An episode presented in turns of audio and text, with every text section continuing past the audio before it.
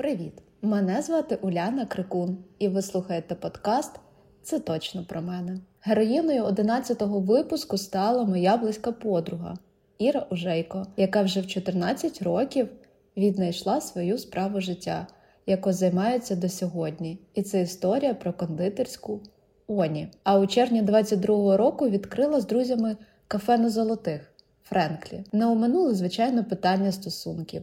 Як вони з чоловіком будують здорові і, що важливо, тривалі відносини, адже вони зі школи разом. Та прийшли до думки, що їм пощастило один з одним. І це кайф, коли є такі лавсторі. Тому запрошую до прослуховування. А також не забувайте ставити свої оцінки та писати коментарі під випуском.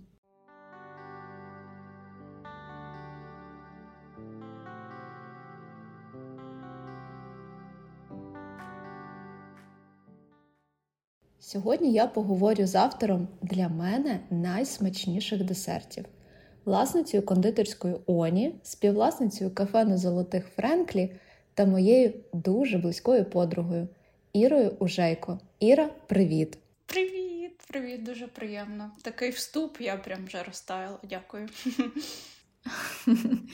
Як твої справи? Розкажи. Та я якось звикла відповідати, що класно останнім часом, бо насправді зараз в нас таке класно, типу, нічого поганого не сталося, значить класно. Тому я думаю, що так.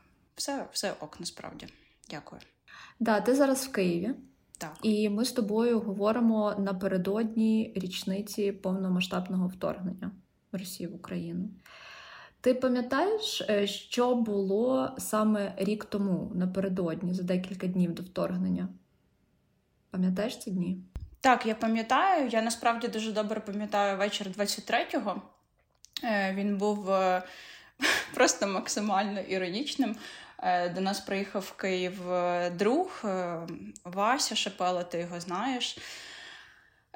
І ми сиділи на дивані у нас вдома, пили червоне вино, задерши ноги догори, і сміялися там з приводу того там, ну, інформаційного шуму на той момент нам здавалося. Mm-hmm. Хоча, ну, як сміялися? Тобто зрозуміло, що це якісь такі були доволі нервові натягнуті жарти, але тим не менш до дванадцятої ночі двадцять третього числа ми випивали вино і обговорювали весь цей абсурд. І на ранок вже сталося те, що сталося. І от Вася, наш друг, якраз застав ці всі події в потязі. Ось. Тому я цей день так, я класно запам'ятала. Якщо чесно сказати, про ранок двадцять четвертого, якщо говорити, якось дивно в мене спрацював мій мозок, я нібито знала, що це станеться. Тобто це якась така трошки біполярочка, ніби здається. Ще ввечері я нібито з цього сміялася, а зранку, я пам'ятаю, я прокинулася, побачила обличчя чоловіка і така, ясно. Я чистити зуби, поїхали. От щось таке було. Тобто це було настільки само собою, якось так це все було спокійно.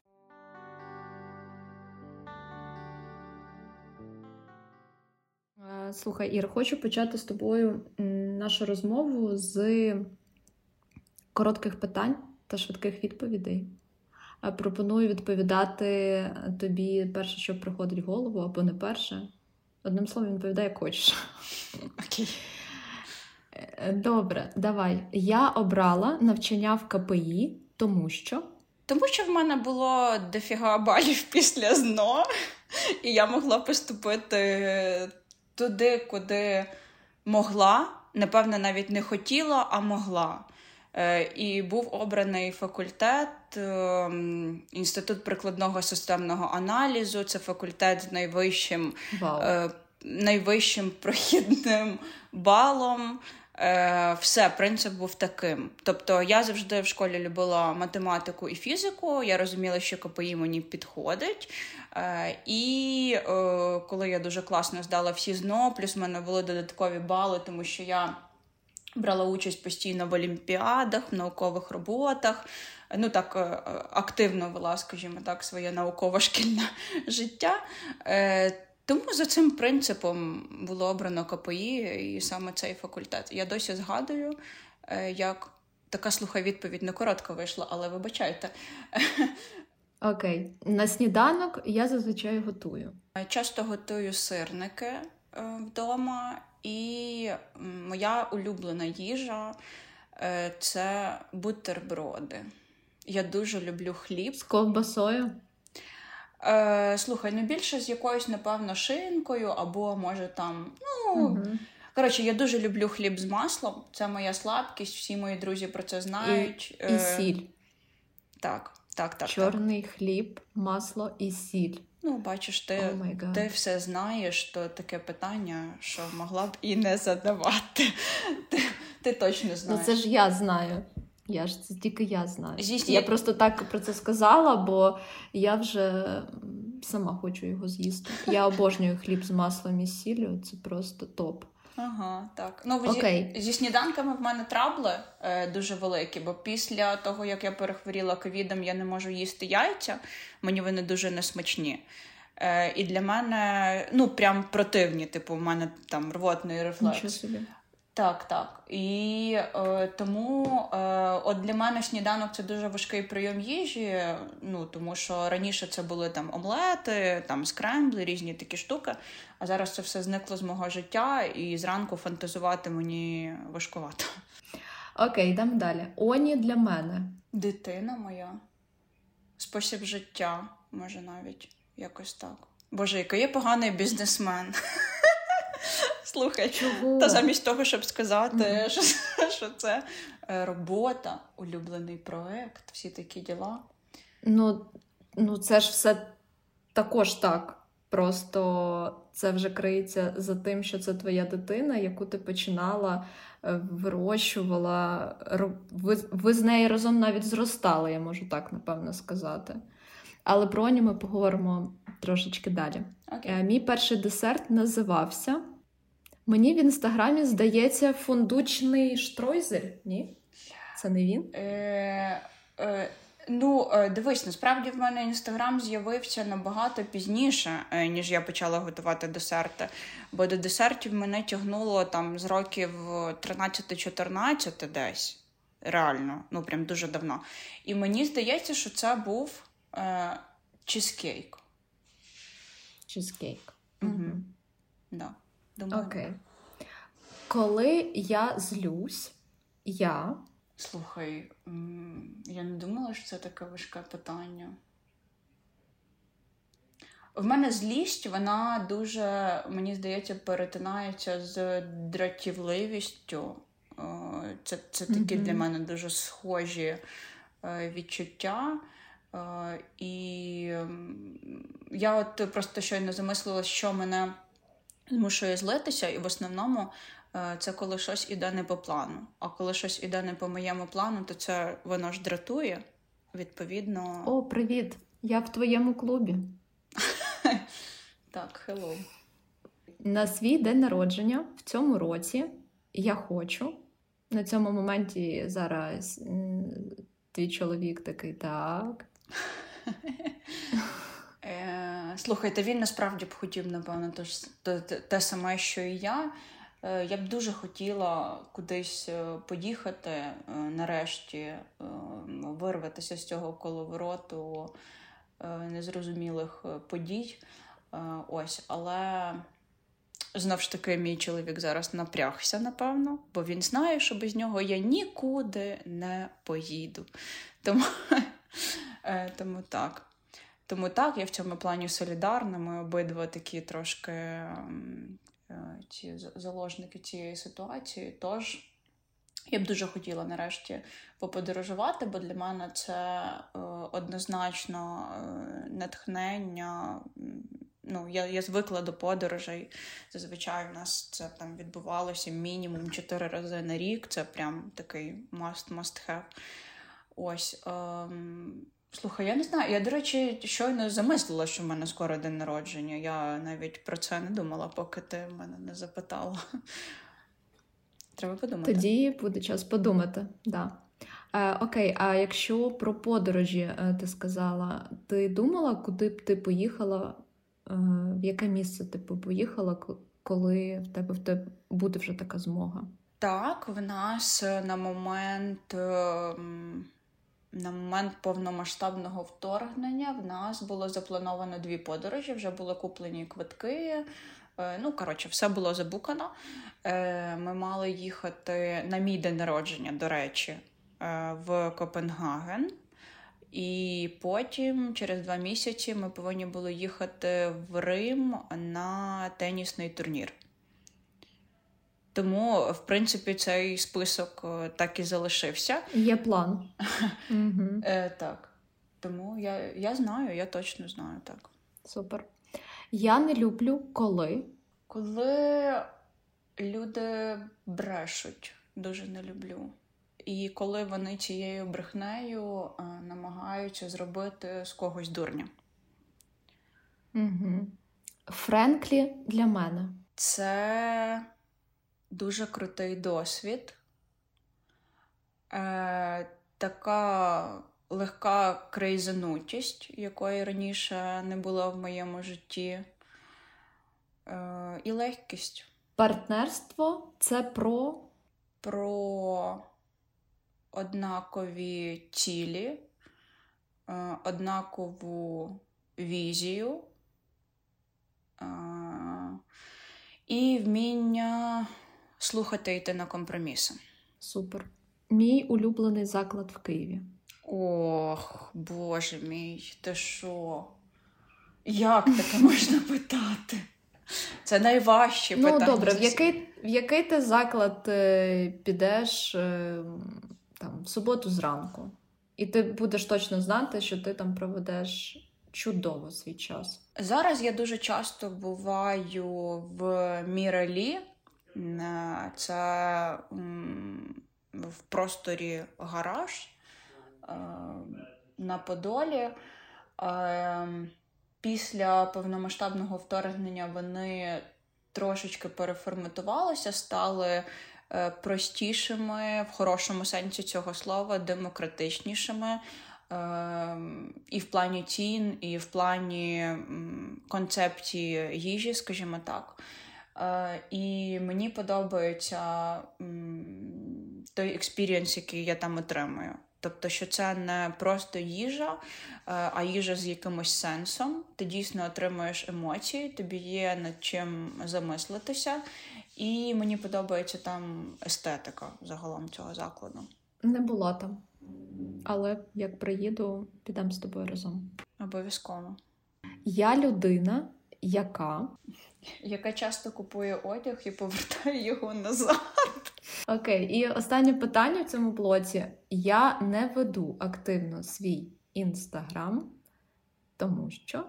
Тому що мене це дуже сильно напрягає.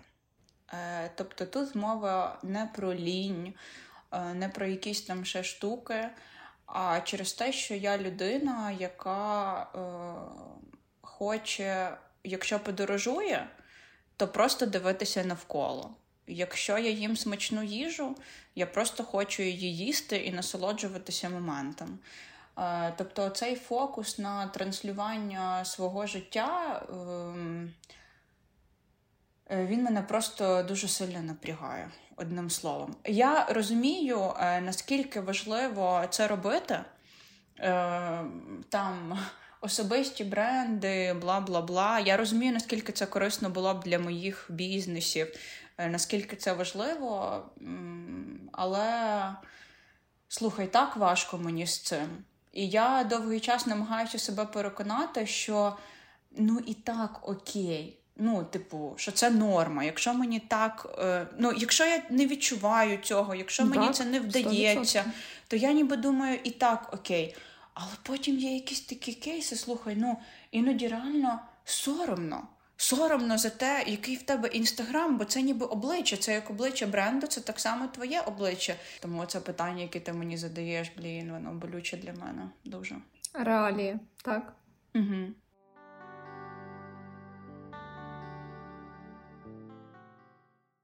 А як ти дивишся на те, коли говорять про твій вік?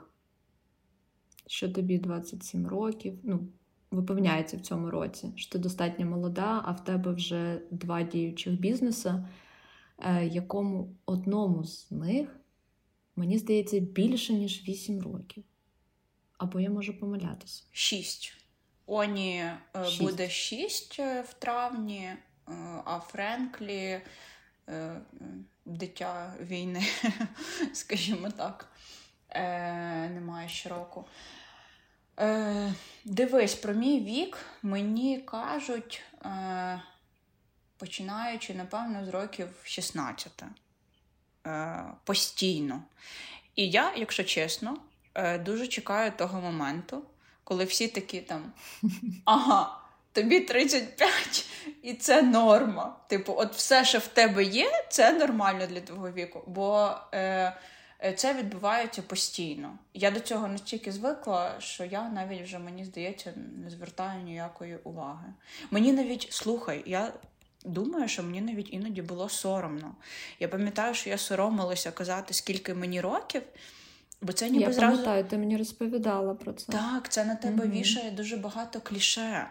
Зразу в людей е, починається оце мислення, а хто в неї батьки? А все не просто так. Там, ну, оце, знаєш, там, mm-hmm. чоловік туди, сюди. Ну, е- е- в якісь там self-made історії там не особливо прийнято там е- вірити. Насправді навіть зараз. Час минає, але ці всі стереотипи, вони залишаються.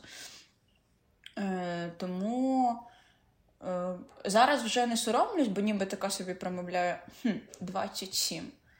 Ні, ну солідно вже, нормально.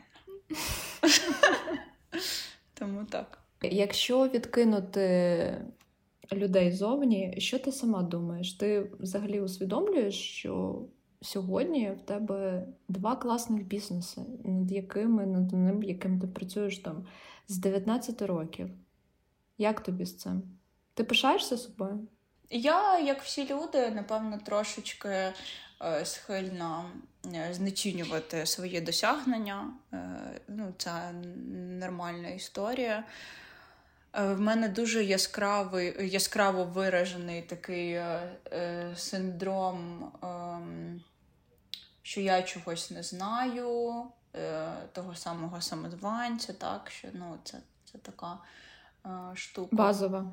Так, так, але саме ці відчуття, напевно, дають тобі якийсь потенціал для зростання, тому я з цим окей. А ще я знаю е, таку штуку, що те, що збоку, е, здається, нібито вау, так круто, ого, два бізнеси, там, ну, е, насправді, та, це ж та сама робота. Ну, слухай, це... Е, Ну, нічим не відрізняється від того, щоб бути класним менеджером або там, ну, не знаю, коротше, розробником чи, чи ще кимось. Просто інші скіли трошки прокачуються та й, та й все. Я до цього відношусь простіше. І ти при цьому жодного разу не працювала найманим працівником.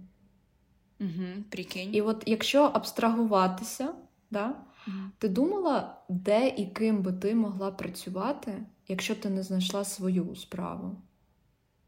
Mm, думала так. про це? Так, думала. Думаю, що це був би project, project management або, скоріше, навіть product management. Тобто mm-hmm. людина, яка більше... Про не... продукт. Так, так, так не людьми управляє, так, угу. а саме от продуктовими штуками. Я думаю, що мені це найближче. Бо насправді всі продукти, е, слухай, ну це ж як свій бізнес, те саме. Тобто, якщо продукт класний, і він занурений е, в процес так, як це має бути, то він однозначно відноситься до свого продукту, як, як до бізнесу. Тому, ну, мені здається, так, в мене нормально виходило. А ти могла б виділити переваги та недоліки того, що ти працюєш сама на себе? Те, що ти власник бізнесу? Що для тебе це mm-hmm. виділяє як плюс? Mm-hmm. Ну, з переваг почнемо. Перевага – це свобода. І свобода точно не по часу, це сто відсотків, бо це якраз до недоліків можна віднести, а по, по праву вибору чи що. Тобто, ну, це буде звучати дуже якось пафосно, але ти робиш те, що ти хочеш. Ну, умовно... Ти вирішуєш, робити чи не робити. Та так, ну, є якісь банальні штуки. От там нещодавно ми запустили в Оні новий десерт, в який ми е, кладемо там натуральні стручки ванілі, е, яка зараз коштує там близько там, двадцять вісім тисяч за кілограм, якщо я не помиляюся. двадцять вісім тисяч гривень за кілограм. Я ще раз проговорю, раптом хтось не розуміє. Не розуміє епічність е, е, цього вибору. Е, ось. Е, і, е, і я це роблю, бо мені так хочеться. От мені хотілося цей десерт саме з цією спецією. Е, я роблю. Тобто я, ну, мені не потрібно нікого переконувати в тому, що це класний продукт, він буде там продаватися, от в нього така там маржинальність, все таке інше. Я можу дозволити собі зробити просто те, що мені е, хочеться всередини, те, що мені дає якусь мотивацію, е, і я просто беру це і роблю. Це дуже зручно. Тобто, от, от, от основний для мене плюс – це те, що я не повинна нікого переконувати, і я не повинна ні перед ким звітувати. Тобто... Ну, це свобода прийняття рішень твоя. Так, так, для мене от це основне. А з мінусів, от якраз з приводу часу, я вважаю найманого робітника насправді вільнішим, ніж бізнесмена. По-перше, в кого є бізнес, той знає, що це думки двадцять чотири на сім. Ти, немає такого перемикача, якогось рубільничка, що ти прийшов додому і ти в кайфі, і відпочиваєш. Особливо, до речі, я помічаю, що це притаманно дівчатам. Тобто, ну, в нас з хлопцями трошки по-різному влаштований мозок, це правда, це фізичні особливості природні, від цього там, ну, нікуди не дітися. І от дійсно це думки, які тебе не відпускають. І це якась така ніби тюрма, в якій ти знаходишся просто цілодобово і ти не можеш відволіктися. Це, звісно, проблемка. І відповідальність. Тобто це від... колосальна відповідальність за команду, за всі твої дії і до чого вони призводять. От це тисне, і багато хто на цьому здувається. Але ти щаслива, що в тебе є власний бізнес, що в тебе є Оні, Франклі? Та точно не уявляю себе інакше. Слухай, ну ти е, доволі конкретна та прямолінійна людина. Я думаю, ти це сама знаєш. Скажу по собі, я така ж сама. І іноді мені це заважає, бо не всі можуть сприймати правду, не всі хочуть її чути. Ця прямолінійність, вона прям іноді комусь, мабуть, робить боляче. А, скажи, як тобі з цими якостями? Як у тебе з цим? Мені окей, я не знаю, як оточуючи, але мені, мені взагалі нормально. Якщо серйозно, слухай, правда, це ж таке поняття дуже суб'єктивне, ти ж розумієш. Тобто, насправді, е, я б сказала так, е, всім потрібна правда, але не всім потрібна твоя правда, бо вона інша.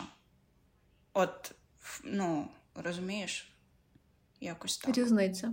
Я п'ять років тому і я зараз – це реально дві різні людини в плані комунікації. Мені дуже допомагає в цьому чоловік. Він офігенний менеджер. Ду, ну, просто ти його знаєш. Ну, про що тут казати? Звичайно, це ж мій однокласник. Так, він, ну, він дуже крутий менеджер, він е, найдобріша і найтолерантніша людина е, з усіх, е, кого я знаю, без перебільшень. І, ну, постійно в нього реально вчусь. Він для мене, блін, як три книжки. Поговорити просто можна з людиною. Та він мене постійно стопить, виправляє, Коротше, ну, є таке в нашій сім'ї. Допомагає тобі з цим. Так. Клас. Так.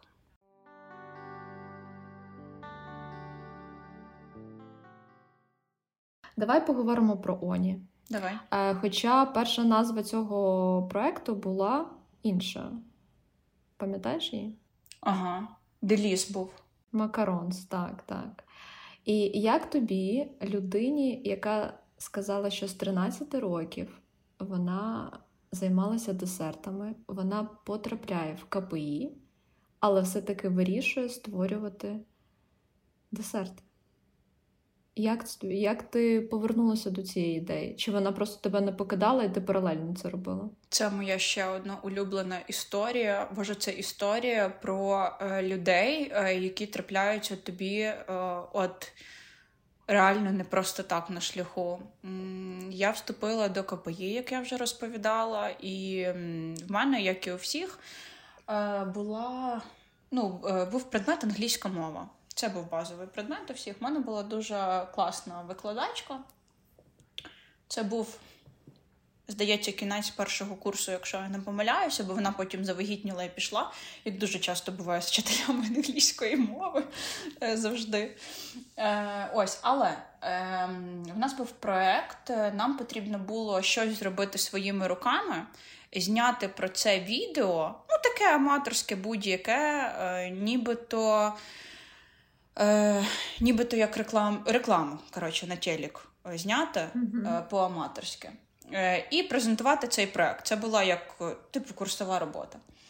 Е, і е, ми тоді нас поділили на групки, там по кілька людей. Ми почали обговорювати, що ми можемо зробити своїми руками, почали брейнштормити. І я кажу, о, я вмію робити е, макарон. Всі такі, типу, спагетті, чи що. Ну, а на той момент, ну, реально, там, в Києві, там, особливо, ну, вісім років тому, ну, правда, про цей десерт не особливо хтось чув, там, без перебільшень. Е, я кажу, ну, це так... бачила на картинках ВКонтакті. Ну, так, та, та, ну, так, так, що тоді ВКонтакті всі сиділи. Я, е, ну, е, показую ці картинки, що дивіться, отак воно виглядає. Вони такі, м-м, ніколи не пробували, ну давай. Пам'ятаю, ми тоді пішли, купили таке красиве пакування, типу коробочку, ну це ж все кудись потрібно було поскладати, все там придумали, не пам'ятаю, як, як в нас в рекламі це все називалося. І ось ми презентуємо цей проект, і відповідно коробка макарони. По моєму задуму, ем, всі мали скуштувати, ну, типу, в аудиторії. Але сталося так, що викладачка, вона каже, е, так, коротше, це мені. Оце, ви всі в прольоті, це мені. Е, виявилось, що вона постійно їздила до своєї сестри, в, здається, вона жила в Голландії, і вона там знала про макарон, це був дуже популярний десерт в Європі, вона від нього просто фанатіє. І вона, значить, реально забрала собі цю коробку, е, нікому не дала. І після пари кличе вона і каже, е, а де ти це купила? Я кажу, завдання було зробити, ми зробили, це я зробила. Вона не вірила мені дуже довго. Е, потім вона така, ну окей, ми попрощалися. Наступна пара, е, вона мене знов кличе і каже, слухай, ну я спробувала, це неймовірно. Я не можу повірити в те, що ти це зробила сама. Як? Я кажу, та я давно їх роблю, я ще там, там в чотирнадцять років ще пробувала їх робити, ще там вдома в батьків. Я ну, давно це роблю, цей десерт. Е, коротше, вона мене тероризувала десь місяць, напевно, зроби собі сторінку ВКонтакті і продавай. Ну, тому що там реально такого немає, буде тобі класний підробіток паралельно з університетом. Я довго від цієї ідеї відхрещ... відхрещувалася, потім якось я вирішила пошукати, думаю, ага, ВКонтакті, пошукаю там по ключових словах, знаю, що до чого. Тоді була одна тільки група, блін, по-моєму, я не знаю, чи працюють зараз вони, Здава... здається, вони називалися «Аймант», якось так. І тоді тільки відкрився ще там Сазановський Валера, почав робити макарон. Світ Factory, здається, вони називалися. Ну, коротше, щоб ти розуміла, по моєму запиту там було а-ля два посилання. Декілька. Mm-hmm. Ну, mm-hmm. два, реально. Одне чи два, я не пам'ятаю. І я ще тоді, звісно, маркетологом не була. Але, думаю, щось мені підказує, що ніша та трошечки пустує. Що треба робити. Так. І я думаю, окей, я спробую. Я почала вникати там в пакування, в мене ж зразу супер підхід, я не можу просто там в кульок насипати і продати. Е, цей, цей бренд, я, я навч... прикинь, заради цього я навчилася користуватися Corel Draw, е, пройшла там кілька відеоуроків, е, зробила сама собі логотип, сама собі задизайнила пакування, знайшла, хто мені буде це робити в дуже маленьких тиражах, там типу мова йшла там про якихось двадцять брендованих коробочок, аля. Е, ось, і я це зробила. М- і... і все, я не встигала робити замовлення. Я просто робила їх вдома, просто виносила вниз. Я пам'ятаю, мені було тоді так соромно. Ну, типу, е, ніхто ж не знає, як там я, ну, наскільки я там кропітка, як там я слідкую за чистотою, це все. Для мене це все одно було таке, типу, блін, ну вдома, ну як, ну, ну якось не солідно, знаєш, ну, таке. Е, і ось так я попрацювала.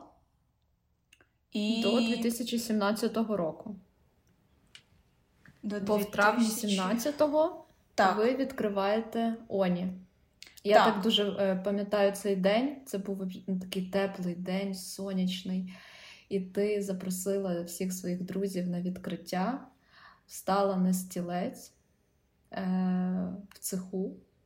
Казала слова, плакала. І мені здається, що ти зовсім не вірила, що це з тобою відбувається. Ага. Да, я дуже гарно пам'ятаю цей день. Так і було. Я це думаю, що я реально щастя. Не розуміла. Ні, я, я реально не розуміла.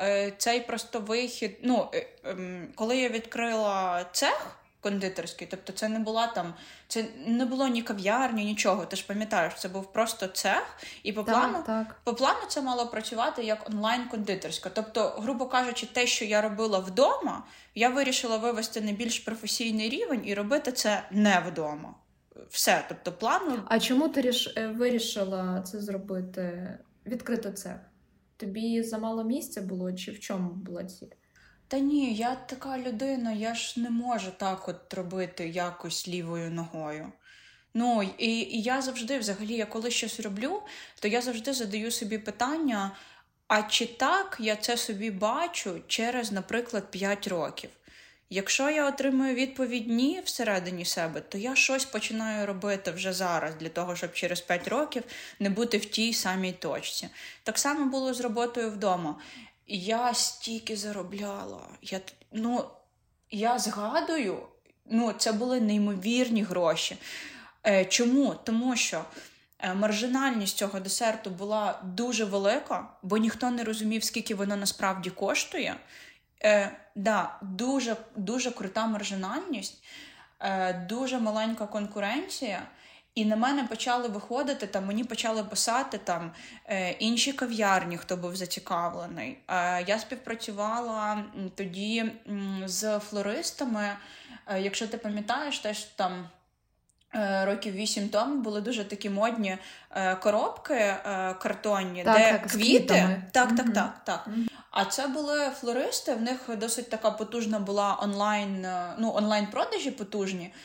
І я до них прийшла з цією ідеєю, бо в них квітковий корнер був там, ну, недалеко від мого дому. Я в них квіти купувала. І я до них прийшла, показала цю ідею, кажу, дивіться, я можу робити макарони, а ви будете робити квіти і будете через свої канали продавати, а я через свої. Це був дуже серйозний поштовх. Я пам'ятаю, що тоді на... На якесь там восьме березня я одна віддавала близько п'яти тисяч е, макарон. Одна. Вдома. Е, я потім хворіла два тижні, звісно ж. Ну, організм, він же так вміє. Але я до того, що ті об'єми замовлень я досі згадую, от навіть зараз там, ну... коли реально, ну, робота є, все окей, е, я навіть зараз згадую як фантастику. Я тоді не, не розуміла, що взагалі так може бути. Це був рай фінансовий. Ну, окей, але ж все рівно був якийсь переломний оцей момент, що ти працювала, працювала вдома. Скільки ти вдома робила по часу? Декілька років ти ж займалася цим вдома. Ну, давай порахуємо з, з чотирнадцятого до сімнадцятого. Три роки. Три роки. Тобто три, ти три роки працюєш вдома, і на якому моменті ти зрозуміла, що все, тепер я хочу цех, я хочу там брати команду, тобто я хочу масштабуватися. Все рівно ж був якийсь оцей, і чи ти його просто не пам'ятаєш? Ні, я добре пам'ятаю, цей момент був насправді, ну не те, що майже одразу. Ем...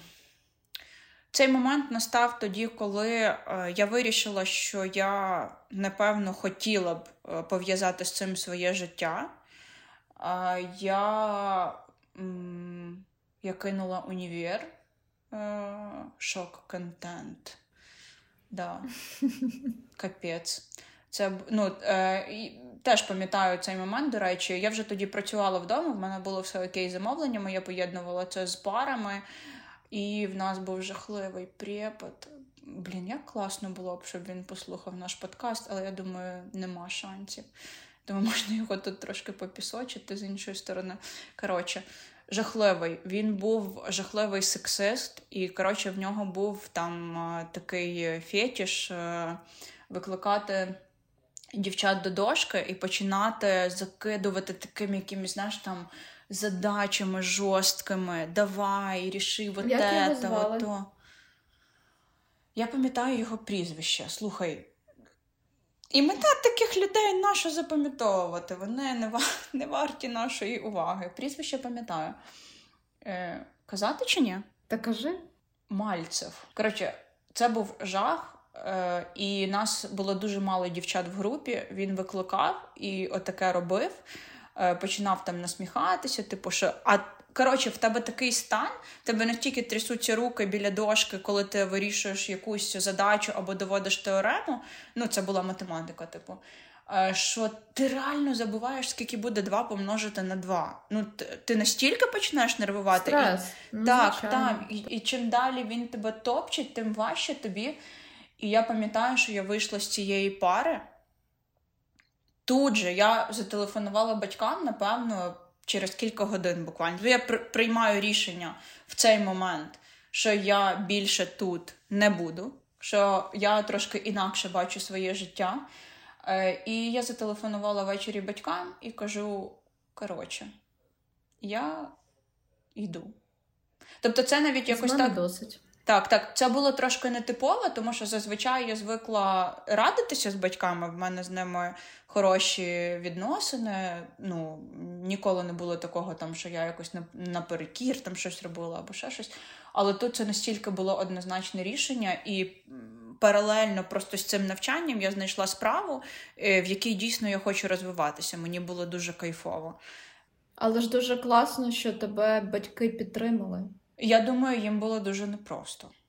Це зараз вже, ну, напевно, там, знаєш, воно якось забувається. Але я думаю, на той момент це, ну, респект. Точно непросто, точно непросто. Бо я пам'ятаю, навіть коли я не кидала вуз, я просто сказала, що на магістратуру я не буду вчитися в наденній формі. І я хочу працювати заочка, я все закінчу, але на заочній формі. І для них це було непросто.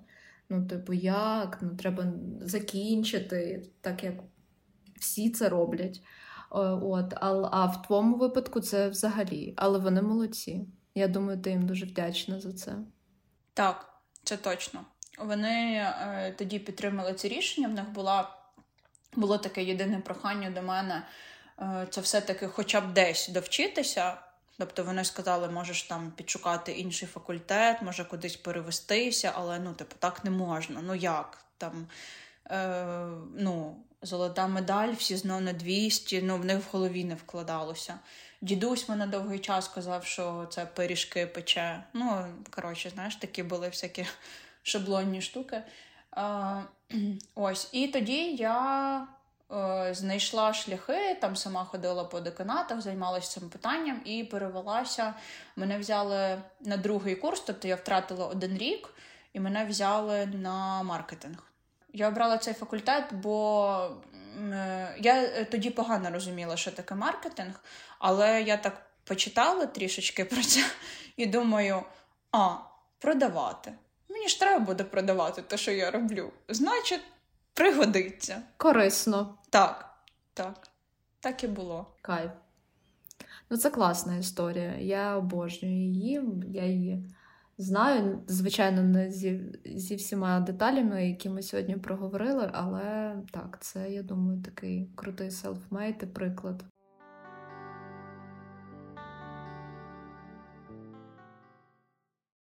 Другий твій проєкт – це Frankly, і який відкрив свої двері у двадцять другому році, і ти правильно підмітила. Я також так вважаю, що про нього будуть казати, що він родився під час війни. І ви почали роботу задовго до того, за рік, напевне, так? У двадцять першому році ви почали працювати над цим проєктом. Ми почали в листопаді двадцять першого. Так. В листопаді двадцять першого. І ви вирішили продовжувати, не зупинятися, робити ремонт, бо у вас був дуже капітальний ремонт в приміщенні. А чому вирішили не зупинятися? Було вже багато вкладено, чи це про щось більше? Ну, з раціональної точки зору, звичайно ж, там з листопада двадцять першого до... до двадцять четвертого лютого, так, так, зрозуміло, що ми там дуже багато зробили. Було багато інвестицій, і, і, і ясно, що це тиснуло. Але це партнерський проект, тобто ми його відкривали з нашими друзями, колегами, і ми зідзвонилися, десь це було... Хай не пам'ятаю, напевно, десь всередині березня, я, я вже не згадаю навіть. Ми просто один одному задавали питання, там, хто до чого готовий, що ми будемо робити. Ми розглядали різні кейси, класні сценарії, погані сценарії, ну, як будуть там доінвестовуватися гроші, якщо е, ну, погано це все зайде. І ми вирішили, що багато було вкладено і грошей, і, і якось ідейно воно, знаєш, трошки тиснуло, тому що ну, ти вже все придумав. Ти, ти от бачиш там це місце. Ну, ти коли майже дороблюєш ремонт, ти там по цій вулиці Франка ти вже кожну цю цеглинку знаєш, ти вже уявляєш собі, як там будуть на літній терасі сидіти люди. В принципі, ти на цьому місці нічого більше собі не уявляєш. Тобто ти коли думаєш, так, окей, ми зараз це все стопимо, віддаємо це приміщення, і на наше місце ж хтось заїде, як так? Там нічого не може бути, крім Frankly. Тому що, е, якщо там по неймінгу навіть, в нас це Frankly, тому що це перетин вулиць Франка і Ліпінського. Тобто... Ну, це, типу, на, на перехресті. І навіть сам неймінг тобі натякає, що та камон, ну тут нічого, крім Frankly, бути не може. Тому це якийсь такий, знаєш, внутрішній був супротив, звісно, там з приводу того, чи правильно ми робимо, було дуже багато страхів, але там нам доінвестувати залишалося буквально там двадцять відсотків від загальної суми. І... Ми вирішили пробувати продовжити це життя, верніше, дати життя. Я думаю, що дуже багато зіграло те, що ви просто дійсно вірили, що воно спрацює, що це буде класний заклад. Ні. Я думаю, Ні. Це... Ти, Ні. Дуже, ти дуже романтична, ти що? Е, та хто ж вірив тоді в березні місяці, коли, ну, жесть, люди в підвалах сиділи і... Е, ні, я думаю, це, це було не стільки про віру, скільки про мрії, давай так. Тобто ми не вірили, але ми мріяли. Нам би дуже цього хотілося. Е, бо впевненості не було аж ніякої. Причому ця впевненість, вона до нас і не приходила. Ну, тобто, от ми е, готувалися до запуску, і, і якось впевненості особливої не було. Люди реально не поверталися до Києва. Ми відкривалися влітку, Ми на той момент взагалі забули, що таке затори в Києві. Київ був зовсім не Києвом. Він був якимось пішохідним європейським містом. Я не знаю, я такої маленької кількості автівок не бачила. І це ж показник, тобто ти розумієш, що всі офіси тоді в центрі позачинялися. Ну, коротше, реально було доволі пусто, ну так. Ну ви прям відчайдушні мрійники тоді. Ну, щось таке, так. Да. А в чому ідея вашого закладу? Можеш розказати? Про що воно? Я дуже люблю е, смачну їжу глобально. Тобто е, Оні е, – це про десерти, про десерти онлі, тобто в нас немає жодної солоної позиції, навіть натяку на це. Тобто це така, ну, кондитерська, прям от чисто, називаємо це так. Тобто це не так, як зараз відкривається, там багато проєктів, типу, кажуть, ми кондитерська, але ось вам сирники, сендвічі, салати і ще стейк можете поїсти. Е, ну, це трошки не про це. Тобто це така вузька історія, і я так цю історію і хочу розвивати. А...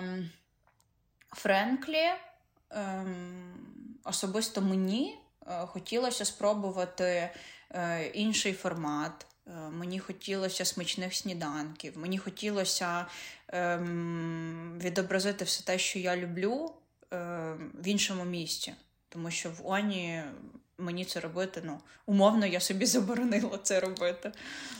Тому... Е, Тому хотілося інший проєкт. У нас були друзі, з якими ми давно обговорювали, вони теж мріяли про свій заклад. Вони якраз мріяли про заклад подібного формату. І ми тоді буквально за один вечір за келихом вина про все домовилися. Ми, ми просто гуляли з чоловіком по Франка, побачили це приміщення, зателефонували.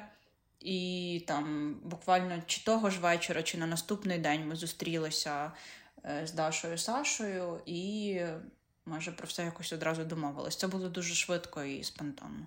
А поділишся своїм топом в меню? Слухай, воно так часто змінюється, що поки всі той подкаст послухають, вже все там поміняється. Дивись, Даша, співвласниця і шеф цього закладу, вона супер-експериментатор, зупинити її просто неможливо, і в цьому є якийсь свій кайф. Вона генерує ідеї швидше, ніж я встигну спробувати страву. От, ну, реально, без перебільшень. Тому я не знаю, наскільки там цей топ буде актуальним, але е, наша фішка – це Френклі доги, це хот-дог в булочці з листкового тіста. Тобто ми беремо таке саме тісто, як на круасани, випікаємо його особливої форми і робимо з цієї штуки хот-дог. Ми це називаємо, знаєш, такий собі твіст на перепічку з круасаном. Тобто щось таке перепічка в такому сучасному французькому вайбі. Якось так. Дуже смачна штука. Там крейзі поєднання смаків. Все, все в стилі нашої Даші. А є класика для мене. Ти ж пам'ятаєш, да, що я не люблю там солодке з зеленим. Там я тільки можу з'їсти солону карамель. Макарон твій. Це мій максимум. Класичний хот-дог є у вас? У нас один з найпопулярніших – це хот-дог Яна, ми їх там іменами називаємо, людей, які якось причетні до Френклі. Яна з кукурудзяним, кукурудзяним соусом, чилі кранчем і сальсою з томатів. Я думаю, тобі б сподобалося. Там немає нічого там, ну, такого прям супер дивакуватого, але... Слухай, а ти можеш виділити основні поінти, напевне, неболючого партнерства? Ти вже казала про те, що важливо домовлятися, вміти йти на компроміс. От я думаю, що ціль... Е- Ну, якісь спільні цілі – це, напевно, ключ до успіху. Бо коли всі хочуть різне отримати від проєкту, ну, різна мотивація. Для когось там тільки гроші, для когось це засіб там, не знаю, самовираження, там, для когось це просто, не знаю, якісь там розваги, просто по приколу. Ну, я не знаю, мотивації може бути багато, насправді, там, ну, є там більш глибинні, які треба більше досліджувати. Але от якщо різні цілі, то важкувато виходить. І ще дуже важливо, як на мене, адекватно розподілити обов'язки. Тобто у нас у Франклі так сталося, що за кожним там закріплений якийсь свій там пул задач, свій напрямок, тобто там хтось відповідає свій за процес, за сервіс, угу. так, там за сервісну частину, хтось за технічну частину, бухгал, там бухгалтерську також, хтось за маркетинг, там Даша за кухню. Тобто, коли все поділено, і ти просто радишся між собою, як краще зробити, це прям суперклас. Коли вдається знайти оцей баланс, і коли це просто легкі поради зі сторони, а не коли кожен намагається перетягнути на себе там простирадло і там вставити свої п'ять копійок. Бо я вважаю, що якщо люди вже зійшлися в партнерстві, то це явно люди, які ну не просто так це роблять разом, точно довіряють один одному і вже якось мусять домовитися і там не особливо лізти в інші задачі.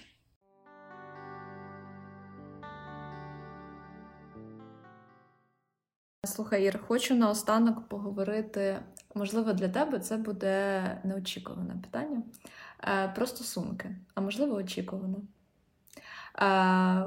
Хочу поговорити про стосунки твої з твоїм чоловіком. Скажи, будь ласка, ну, як на мене, ти такий вогонь, він вода. І це точно враження зі сторони. Я не жила з вами, але якщо дивитися, це от мені якась... Ем... такі враження складає, да? Що він тебе трохи тушить, і ти навіть казала вже декілька разів, що він тебе навчає, він як твій е, ментор. Вчитель, можливо, в деякий ментор, так, ментор, ментор. Як ти думаєш, е, що вам допомагає бути у таких доволі довгих стосунках? Тому що ви ще зі школи, якщо я не помиляюсь, але здорових. Тобто ви ще започаткували свої стосунки, коли були зовсім юні. Угу. Це робота над стосунками? Чи думаєш, вам просто так класно повезло один з одним? Я думаю, що чим старшими стають люди, тим більше в них ну, формується якийсь свій світогляд, світогляд. Ну, це зрозуміло. Тобто там якісь свої звички, це там перекладається на побут.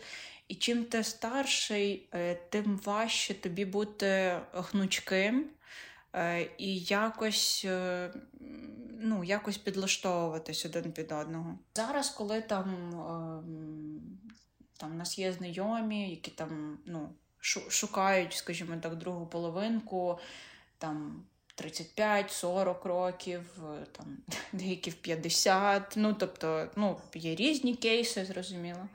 Це, це ж, знаєш, ще залежить від людини, але загалом, я думаю, тенденція така, що чим ти старший, тим більше у тебе такої, ну, зона комфорту, вона така вузенька, вона все більше звужується, звужується, звужується, і ти вже такий трошечки противненький стаєш, ну, і, і, і тобі важче.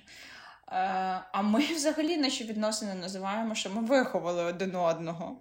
Ну, знаєш, ніби, ніби зліпили під себе, тому що, ну, ми з юного... Ну, бо ви зі школи разом. Так, так. Ну, якби так. Це так і є. Так, так і є. Ну, реально так і є. І я думаю, я була б зовсім іншою людиною, там, якби не він був поряд зі мною, точно дуже сильно вплинув на мене. Ось. І може, слухай, в цьому секрет. А з іншої сторони, є дуже багато кейсів, коли люди, називаємо це, по молодості сходяться, і потім, ну, ну бачиш, от... піднята рука, рука догори, бо ж ти нічого не сказала, а я всім здам тебе, що ти показала на себе. Так, ну, бо це, це така наївність, легкість, ну, це в тобі все здається, що так просто в цьому світі. Потім ти починаєш стикатися з реальним життям і розумієш, що там не та людина поруч. Різні цінності, різне бачення світу, так. І тут ти маєш обрати, тобі так ок, чи тобі так не ок. Тут якраз доречне те питання, ти хочеш таке ж життя бачити через п'ять років, чи не хочеш. Якщо не хочеш, то, звичайно, треба змінюватись зараз. А ще я думаю, що це чудо, це везіння. Це ж, ну, слухай, можна ніколи не зустріти людину. Ну, уяви собі, скільки людей навколо, і яка ймовірність, що хтось тобі так підійде. Ну, там, я вже не кажу там про якісь, про якісь там та високі матерії, про кохання там і ці всі такі штуки, а просто от з ким тобі буде класно, комфортно, з ким ти будеш відчувати себе, ну, там, знаєш, рівними партнерами, ну, це цікаво, цікаво поговорити через там на першому побаченні, через рік, через п'ять, через десять років. Так, так розумію. Так. Клас, я дуже рада за вас. Ви дійсно дуже така гармонійна пара. І це дуже круто, що ви можете бути не тільки партнерами в стосунках, але ви ще й партнери по бізнесу.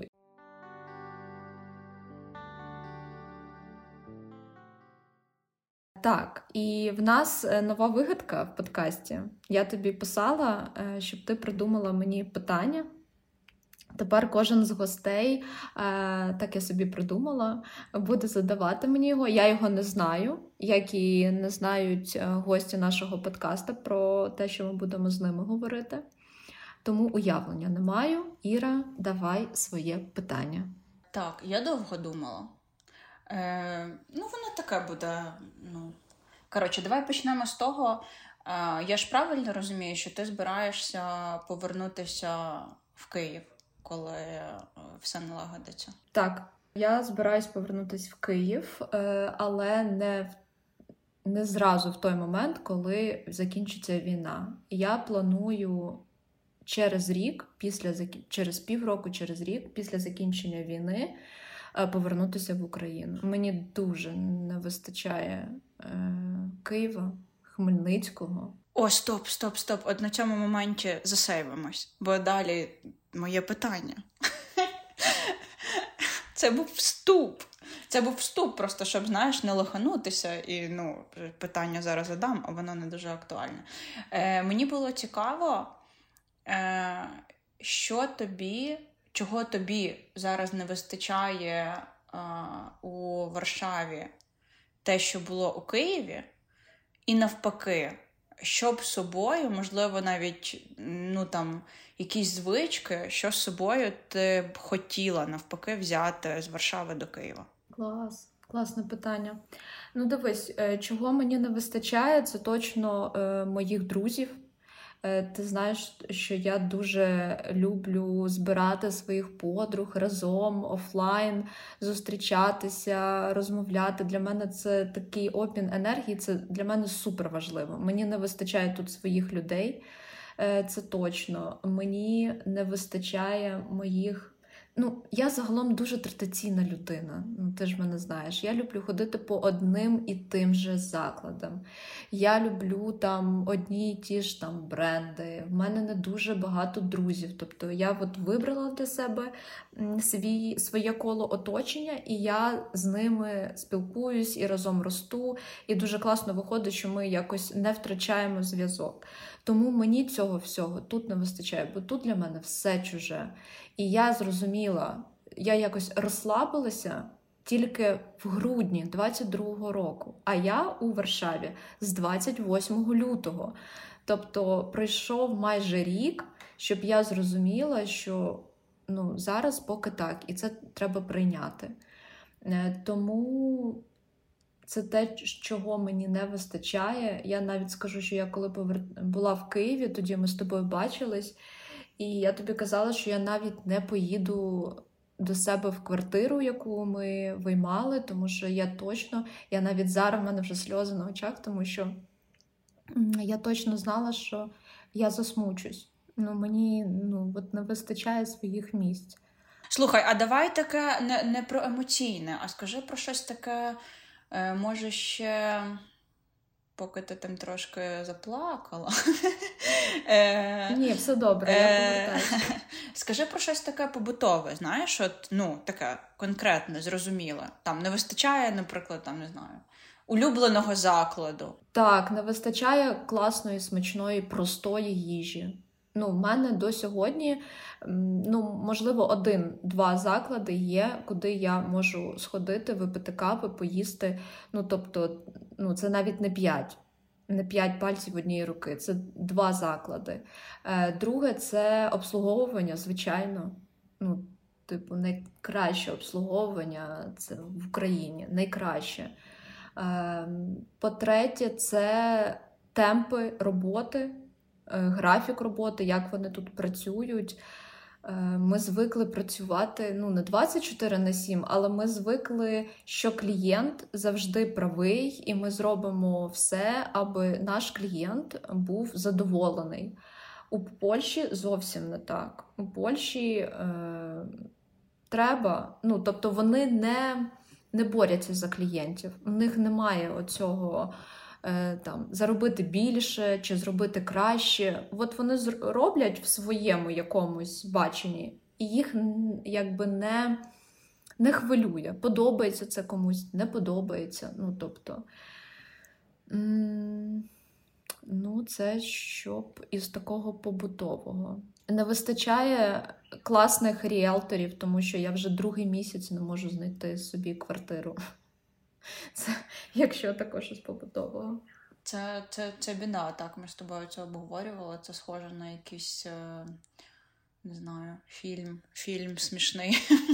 А що б я забрала з Варшави до Києва? Ем, слухай, я б точно забрала, як вони ведуть, як водії ведуть себе на дорогах. Ну, тут немає такої їзди, оцієї різкої, тебе ніхто не підрізає, все дуже спокійно, там, там, ти хочеш їхати швидше, ти їдеш в цій полосі, там, в крайній лівій, ти хочеш їхати повільно, ти їдеш в крайній правій, і ніхто не, не обурюється, якщо здається, що хтось якось неправильно водить авто. Я б точно забрала те, як, як водії зупиняються перед е, пішохідним переходом. В тебе немає страху, що тебе зіб'ють. Тобто ти настільки е, безпечно переходиш, оце відчуття безпеки, воно точно є. І в мене був досвід, коли е, декілька місяців назад я їздила в Брюссель, і в мене оце відчуття, ну я вже звикла переходити дорогу і десять раз не дивитися вправо-вліво, і мене двічі чуть не збила машина просто. Тому що там ніхто не зупиняється, навіть якщо ти вже на пішохідному переході.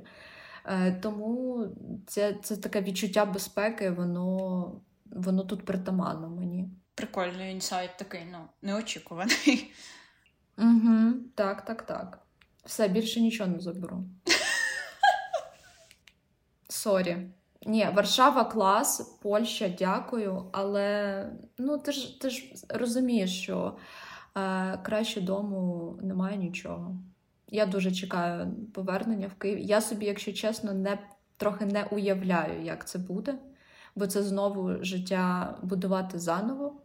В мене Нікіта в наступному році йде в перший клас, і я не знаю, де він піде в перший клас. На жаль, поки що, не знаю. Але дуже хочу, дуже хочу в Київ. Всіх обійняти і з'їсти нарешті твої десерти, які ти не доставляєш в Європу. Ну, вибачай. Клас, класне питання. Дякую тобі, Ір. Дякую тобі за розмову. Дуже була рада тебе чути і бачити. Навзаєм.